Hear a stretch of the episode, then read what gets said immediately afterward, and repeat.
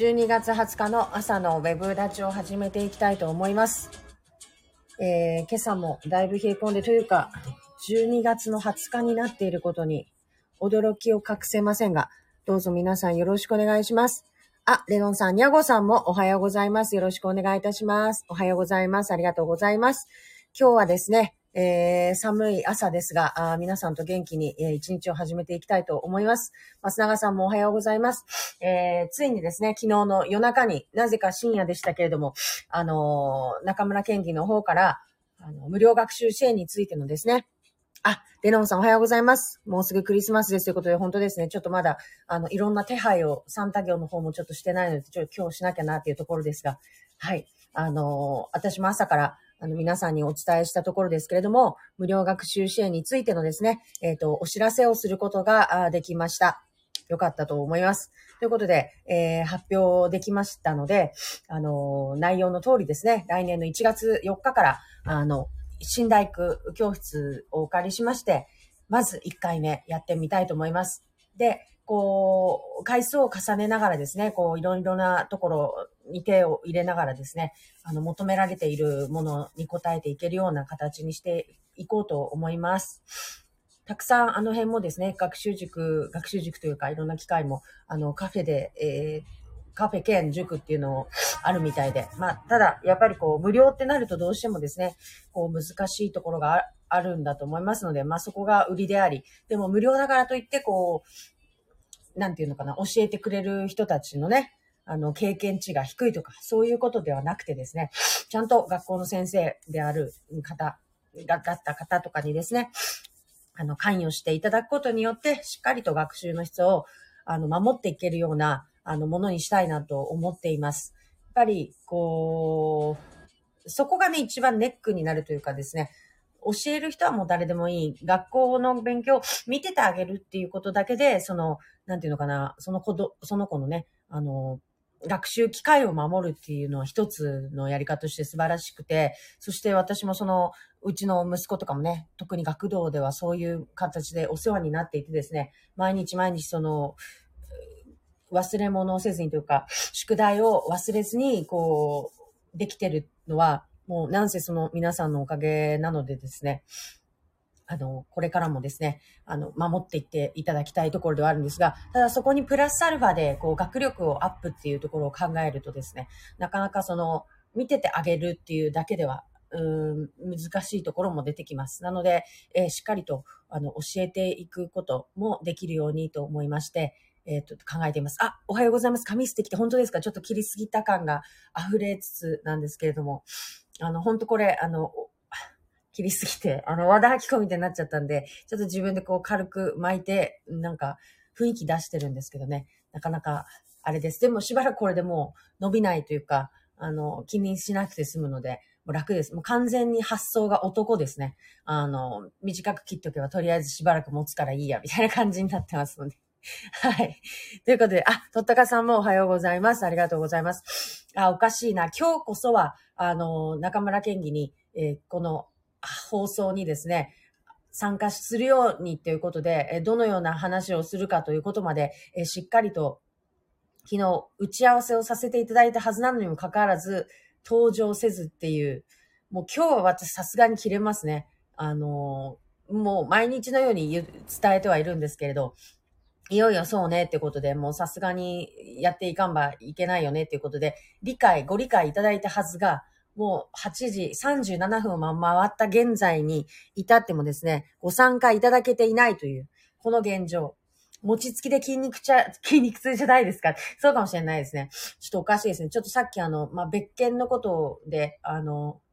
連絡をしましたら、一応、既読はついておりましたのでですね、きっと来ていただけるものと私は信じたいと思いますけれども、これで来られなかった場合も一体何なんだと、せっかくですね、このような機会がありますので、えっ、と、皆さんの前でですね、こう、意思表明みたいなところと、あと具体的なね、えっ、と、事業のな、あの、中身っていうか、をお話しいただければいいかなと思っていたところです。あ、そう、長崎県知事選挙に元厚生労働省の官僚が、えー近く、えー出馬表明をされるということで、39歳、大石健吾さんという方なんですね。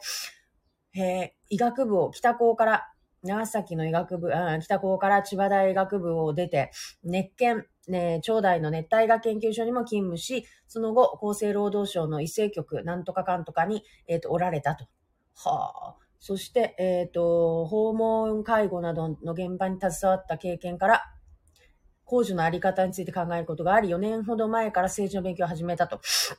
えー、県知事選挙については現職の中村知事が若い人へバトンタッチする必要があるとの考えも示しており、現状を鑑みて自身の経験を故郷のために生かしたいと考えたと。なるほど。えっ、ー、と、そんな現職中村報道さんは先日ですね、4選出馬を表明するまあ、するんではないかと言われていたところですが、おおなん、なんか面白くなってまいりました。まあ、私が一番気になるところは、そのお金は大丈夫なのか、あやっぱりこうだ、そういう厚労省とかでも働いた経験のある方はしっかりこう、お金を貯めておられたんですかね。やっぱ選挙お金かかりますからね。あと、どこから支援を受けて出るのかなとか、まあ、それこそこう、ね、こうサポートみたいな話になってきますのでですね、どうやって出るんでしょう。だって知事選挙、参議院選挙ってもう全県的にポスター貼るとか、いろんなあそこもここも行かなきゃってなると、もう、選挙ある程度やった人たちがバックについてない限りできない選挙かなと私は思うんですね。なので、きっとどこかが支援して出られるんだろうと思うんですけど、なるほど、野党系なんですかね。全然その話も聞いてないんですけれども。ああ、いやいや、でも39歳、すごいお若いですね。どうもですね、この方、あの、長崎、長崎、中村県、県議あ、県議の、あの、高校の後輩の、なんか、アメフト部だからラグビー部だった後輩だって言ってましたね。なので、実は、あの、前、前からですね、お話は聞いていたんですけれども、あの、実は自分の高校の後輩が、あの、もしかしたら知事選に出るかもっていう話があるんだよねっていうことを聞いてたんですけど、本当に出るとはっていうところですね。まあ、とにかくそのシステマティックなこう、選挙戦を戦うためのバックがどれだけこう、がっちりできているのかっていうところに対して私は、あの、気になるところでございましてですね、それさえあればですね、あの、とってもしっかりされた方というか、なんていうんですか、バックグラウンドはですね、あの、経歴っていうか、は申し分ないえ、方だと思いますが、まあ確かにこの方のことをですね、あの、まるで知らないっていうところが、まあ2月ですからね。そうですね。いや、もうちょっとこう、え、今どこに、こう、で、お仕事されてる方なんでしょうね。ちょっと全然わからないんですけれども、ぜひとも、こう、頑張っていただきたい。いや、もっと早くに、こう、活動を開始されてですね、こう、していれば、なんかもうちょっと違ったんじゃないかなって気もする。もうちょっとね、なんか気もいたしますけれども、いやー、もったいないというか、あのね、ど、どうなんでしょうか。2月3日告示の20日投開票ですからね。もう、本当2ヶ月ない。2ヶ月だ。2ヶ月ですよ。あと2ヶ月で、まあ、どこまでやれるのかってところは、そう、結構勉強をさせていただけるところですよね。まあ、最低我々もですね、その2年前から準備をせんばいけんって言われてますのでですね、あの、地方選挙でもですね。あの、なので、今度、こう、県知事選挙とかになると何万票必要なんでしょうね。何十万票っていうのが必要なんですかね。十何万票？いや、わかんない。ちょっとあれですけど、そこまで、その、離島も含めたね、あの、選挙戦を展開するっていうところは、やっぱり長崎の難しいところだと思いますね。離島は離島の強さがありますしね、そこにいる地盤の方をこう巻き込んでいかなきゃいけないとかって考えると、本当に、こう、気がメールというか、あの、腰が引けますね。できんのかなって、こう、私だったらですね、やっぱ思っちゃうかなと思いますけれども。なのでやっぱ巨大なね、あの、組織っていうか、あれがどうしても必要になってくる。そそれがね、なくても選挙できりゃいいのが現実、理想ではあるんですけれども、実際こう動いてくれる人と、そしてお金と、とかいうところが絶対出て、必要になってくるんだと思うんでね、あの、地方選挙はですね、そこまで頑張らなくても全然いいと思うし、その、区がね、割られてるところはですね、あの、まだまだ私たちにも手が届くというか、あの、ところではあると思いますが、参議院選挙、県知事選挙っていうのはもう県全体ですからね、もうこれはもう、到底いきなりやりますなんて言えないようなね、あれですよね。でもすごいですね、突然。知らないから言えたんじゃないかっていう疑念も湧きつつですけど、そんなことはないか。いやー、誰かに立てられてるから立つんでしょうね。なるほど、その辺のことがこれからきっと分かっていくと思いますので、あの、しっかり注目していきたいと思います。そして、えっ、ー、と、この間ですね、あの、山本先生も、あ中村大輔さん、おはようございます。中村大輔さん？おはようございます。あ、中あ、中村と言います。あ、中村さんですよね。はい、長崎市の中村と言います。あ、中、長崎市の41歳中村さんからのちょっとお電話が今つなつながっております。よろしくお願いいたします。じゃあ、あの、ここに来てですね、ちょっと。はい、あの、しちょっと視聴者で応援してました、山中さんのこと。はあ、ありがとうございます。いつも応援ありがとうございます。い、はい。はい。はい、頑張ってください、山中さん。あ違うんです。そこでですね、あと今ですね、あの、中村さんからお電話いただきましたので、あの、県知事選挙に今度近く表明されるという、この後輩の大石さんについてちょっと教えていただけないかなと思いまして。あれ？ああ、ちょっとそれは、ちょっと、その話はちょっと、すいません。あ、なる N- ほど。NC でお願いします。あ、NG でお願いしますということでしたので、はい、はい。皆さん申し訳ございません。あの、中村さんちょっと NG が多い方でございますので、すいませんが、じゃあ、ということは、あの、昨日のよ、深夜にですね、中村さんの、あの、意思表明された、あの、無料学習支援と居場所事業についてですね、あの、ご意見というか、あ、ご意見というか、あれですね、あの、また、改めて皆さんにお伝えいただければと思います。よろしくお願いいたします。すいません、あの、はい本当はあの、半年ぶりぐらいに、ちょっとこの場に戻ってきました。長崎市の中村と言います。港坂の自治会長の中村さんからです。よろしくお願いします。あ、はい。自治会長やってます。はい。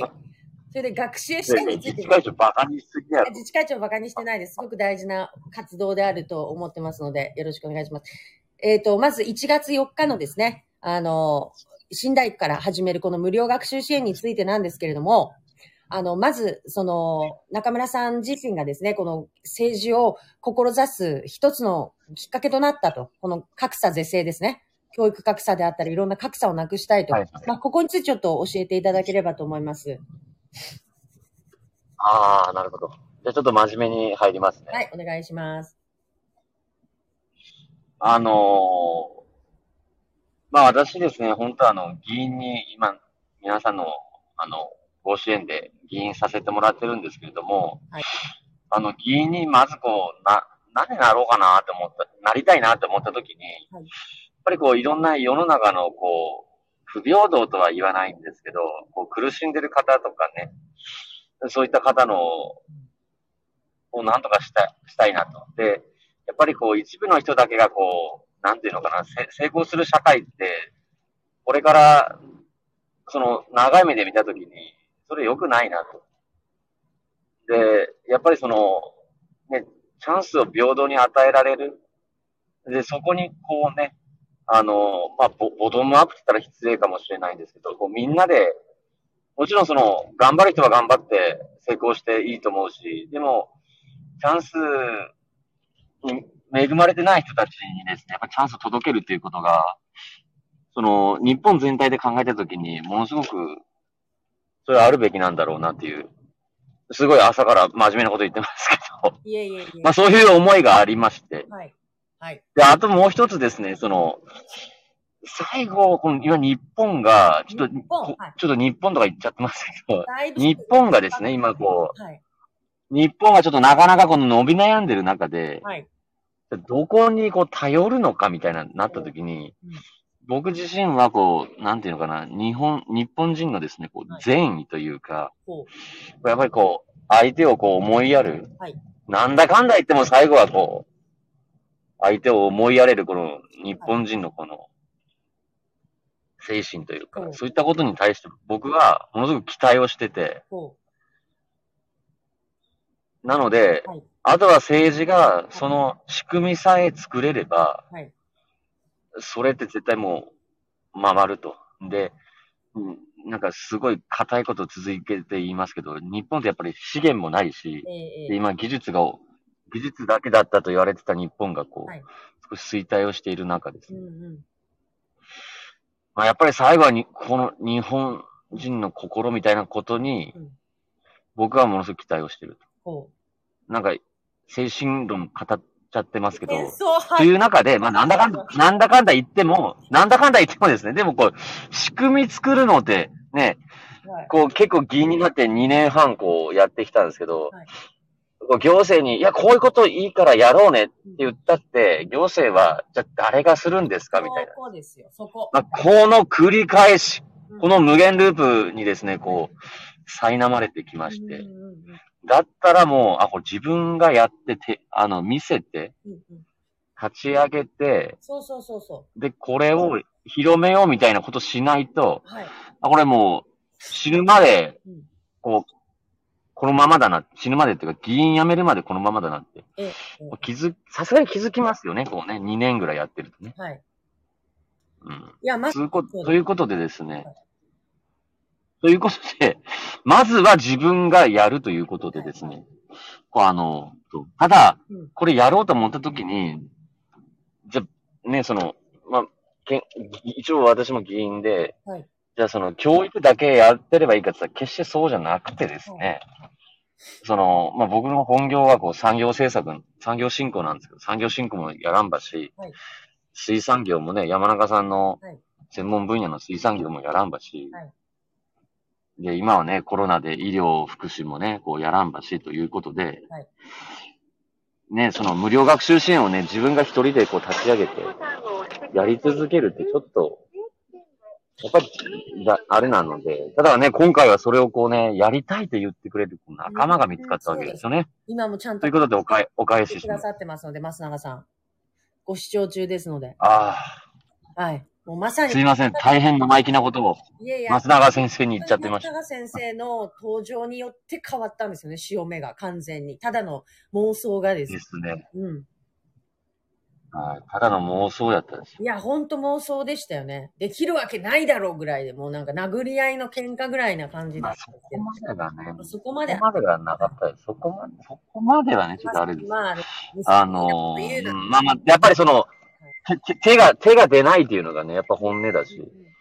で自分、ね、でもね、その、いや、本当に、こう、やっぱ軸になる方が、はい。でリーダーになっていただける方がね、やっぱ出てきたってこと。いや、ほんとそうです。あとは山中さんのね、こう、やっぱつなぐ力ですよね。ああ、まあそうです。あ、違う、ツイッターミーティングってとこですね。追廃だったおかげで増永さんと繋がれたんです。ああ、ああ、山中さんが、あの、ツイッター配信やったってそうです。ツイッター配信だったってことが全てだったと思いますね。やっぱり。ああ、やっぱり、な山中さんの情報収集能力がちょっとやばいですかいらね。やいやいや、でもですよ、一方でやっぱこれ叩かれるなって思うのはどこかっていうと、自分たちがやるっていうことはダメやろうがって、というのは、その、回していくっていうか、広げていくっていうことを考えたときに、自分たちがなくても、その、できるシステムを作んない限り、ただの自己満やろっていういう人絶対いると思うんですよね。ああ、そうそうそう。そうそうそうだから、そあれですよ。これは本当に悪いけど僕らはね、これずっとやり続けるわけにはあるんだね。う。そうそう、そうなんですけど、だけど、これはやっぱ広げていって、そのわかりま、す協力してくださる人たちの、おお力添えをいただきながら広げていくっていうところももちろんですし、あと自分たちがやっぱりそこの場に立つっていうことに意味を私は持ってるんで、少しね。あの、やっぱ思いだから、それが。その誰かにやってもらえばいいじゃんっていうところだけじゃなくて、まあ最最初はやっぱり自分たちで立ち上げるっていうところにこう結構プライドを持ってるので、これはその人がいないから自分たちがやるっていうわけじゃなくて、やりたくてやってるってところはね、あの、理解してほしいところですよね。あ、違うんかい。あまあそこはまあ、ねいやいや、どんなね、言われたってですよ。はい本当に。いや、その通りなんですけど、まあ別にね、なんかこう、これはだって本当だってね、ず、マジで思ってたことなんで、あ周りがどう言おうが、何も思わないっていうのはまあ正直なんですけど、でも山中さん言う通り、ね、やっぱり議議員である以上ね、その、やって、やることで満足するわけじゃなくて、ええでどどうやってこれをなんかあれですよね、広げて、そうそう、標準サービしていくのを目指してるから、当然。そうそうそうそう。そうそう、そこはね、捨ててないんですよ。だから、その、うんちゃんとね、その、いや、自分たちがやってるだけでしょ、みたいな風に言われるのはね、もう本当に心外。そうじゃない。まずはそれは最初立ち上げる。でもこの自分たちで最初立ち上げるってことってすごく力のあることじゃないですか。すごく意味のあることだと思うんですよね。何でもまずやってみる。で、それが結果が出たことによって、こう、標準サービスになっていくっていう、このプロセスを踏むって、なんか理想的なあり方だと思いません？その議員さんのやり方として。その、いうん、まあちょっとね、自分の理想も僕もちょっとなかなか。まあ、あの、こう、こうん。う、こんなのやったらいいよ、あんなのやったらいいよっていうのはね、簡単に言えるんだけど、本当さっきおっしゃられた通り、誰がやるのか、誰が金を出すのかっていうところで、その、全部、行政はその、言われた負担を受け止めて、なんとかしようともがくわけですよ。でも、そのもうすでにうん、まあなかなかね。やってくれる人とかを、こう、ちゃんとこうね、あの、セッティングっていうか、した上で、こう提案するのとでは、まあ全然違う実現のスピードとかがですよ。その説得力とかが、まあ全然違うと思うので、うん。これはなんかすごく実効的なやり方だし、賢いと思うんですよね。あ、自分で言っちゃった。賢いやり方だって。あ、突っ込み待ちです。ちょっとお願いしていいですか？これ一人だとこう、あの、泥沼にはまるタイプなんですけど、あ、いなくなってる。すいません、中村さあの、自画自、山中さん自画自賛です。ん、自画自賛です。が、まあ、それぐらいですね、い、いあの、システムというかやり方だと思いますので、あの、ぜひね、これを広げて、あの、協力していただける方、参加していただける方を広げていきたいと思いますよね。いや、あの、いや、本当そう、そうです、そうです。あのね、やっぱりな、仲間がいないとできないので、で、やっぱり同じようなね、思いを持っていただいてるう人って多くいらっしゃると思うんです、本当に。はい。うん。で、なかなかこうね、強制的、まあ僕ももう PTA 自治会長をね、こう、一年ちょっとこうや、やったんですけど、いもうそこで勉強したことは、うん強制的にやったってあまり意味ないというか、やりたい人にやってもらうような、で、いるわけですよね。はいで、それをこう探して、うんうんこうね、こう広げていくっていうのが、まあ僕らの議員の仕事だと思いますので、まあ今回のやり方全然、あの、まあ仕組み最後作らないといけないんですけど、もう全然、まあ議員としてのやり方だと今でも思ってますよ、うん本当に。はい。ね、なんか議議員になったら別にそのね、当然行政だ、最初から行政に関わることだけやりゃいいってわけじゃないし、うん、違うですよね。うん。うん、そこはね、なんかこう、逆にその、なんていうのか、こう、人と繋がれる可能性をね、僕らはいただいてるわけだから、うんまあそれをね、しっかりと活かして、ね、こう、あの、いろんな人たちと接しながら、こう、やっぱり、大きくしていくっていうのも僕らに期待されてることですから。そうですね。どうしてもその行政発信のサービスだと、なんかこう、色をつけずに、なんかこう、突き抜けたこともできないし、っていうところで、うーんと、面白くないじゃないですか。なかなかね。意味わかります？でも、その民間発信で、こう、やってきたものを、こう、行政っていうか、に展開していくっていうところのつなぎ役っていうのを、やっぱり議員さんが、なんかしていくべきところなのかなと。だからそこの民でもない、官でもないっていうところの動きやすさっていうのを最近すごくよく感じるので、これもまた一つ。ああ、なるほど、なるほど。うんうんなるほど、なるほど。まあ、潤滑油みたいにこうね、スーッとこう入っていって、なんかこう、ね、県民の皆さんの声をうまく行政に届けないといけないし、はい。またこうね、なんか県民側の方から、側から一方的に言ってるところを、うん一方的って言ったら、まあ一方的なように聞こえるところをね、こうなんかうまくこう入ってね、ねこうなんか行政に届けないといけないし。うんうんうんうんで自分たちがやってみることで現場の課題とか分かるじゃないですか。やっぱやってみないと分かんない問題点とかもあるし、うんうん、そこをなんかまた、まあ、それは本当政策にね、うん、そう、フィーバドバッスとつなげられるしていけるかなと思います。はいはい。確かに。えっ、と、レノンさんが久しぶりに県議と山中さんの目音漫才を聞けて嬉しいです。目音ではまずないですね。で、お話が深く広がりを持ち勉強になりますということで、昨日 M1 グランプリがありましたけど、あの、来年目指しますか ?M1。あ、いない。もうあの。周りが心配してなんかもうあれあ、です。そうですねもう。ちょっとチャンネル変えそうになりそうですね。まあ、ああ、もう心配、心配だみたいいやでも、ああいうちょっと、あの、片方の、あの、が狂っていくタイプの、あの、あるじゃないですか、ネタって。あれできますよね、多分。私がわーって言って、こう、中村元気がこう、頭抱えて気が狂っていくっていうタイプの、こう、ネタをちょっとかけるかなと思ってて。な。ああ、それ、その時マジで狂ってますいや。そう、マジで狂ってす。ますからね。あ、あの、皆さん、前に聞いていただいてた、ね、とったかさんもですけど、あの、久々のこのやりとりいいですねということで、あ、うどのさんもおはよう、あ、う、う、う DS なんだったっけ あの、おはようございます。えっ、と、すいません、仲間募集よろしくお願いしますということで、えっ、と、増永さんも言われてますので、えっ、と、ぜひともですね、今後とも、あの、この事業に関して、えっ、と、事業って言うとなんか硬いですけどね、あの、ししていくことができたらと思いますので、いろいろ広げていくことができたらいいですね。いいですよね。そうですね。はい。え、何もうんまあ聞こえない頑張っていきましょう私だけかしら。あら、ちょっと待ってください。にゃごさん？にゃごさん何も聞こえないっていうのは、あ、お、音がもしかしたら、あのーちょっと、切れてる方もいらっしゃるかもしれないんですけど、まあ、ということでですね、あのいい、皆さんにお伝えができたのでよかったと思います。ここから結果をね、出していきましょう。はい。あ頑張っていきましょはい、頑張っていきましょう。ということで、えっ、と、はい、熱量が高い方々とコラボさせていただきたいですことありがとうございます。いや、もうぜひぜひ、えっ、と、ドットガさんも教える以外で何かお手伝いできることがあれば、いや、もうね、もうこう、応援していただけるう。思い、あもう何よりですよね。でも、こう、いろんなね、その、居場所っていうのは子供たちだけの居場所であるべきだとも思わないし、やっぱりその、例えば、いろんな苦しみ抱えた子供たちを養育する側のお父さんお母さんもやっぱ苦しかって、えっ、と、場所が必要だったりとかするじゃないですか。だからやっぱそういう意味でもですね、その、うん受け皿になっていくところが必要ですよね。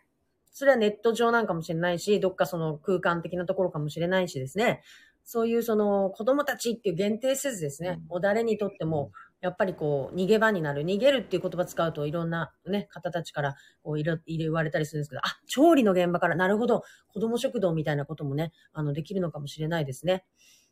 そういうその場所がね、必要になってくると思うので、えっ、と、中村県議がこれから、あのーあ、ブツブツ切れたりしますよということで、あ、なるほど。もしかして、そのちょっとスタイフの方の、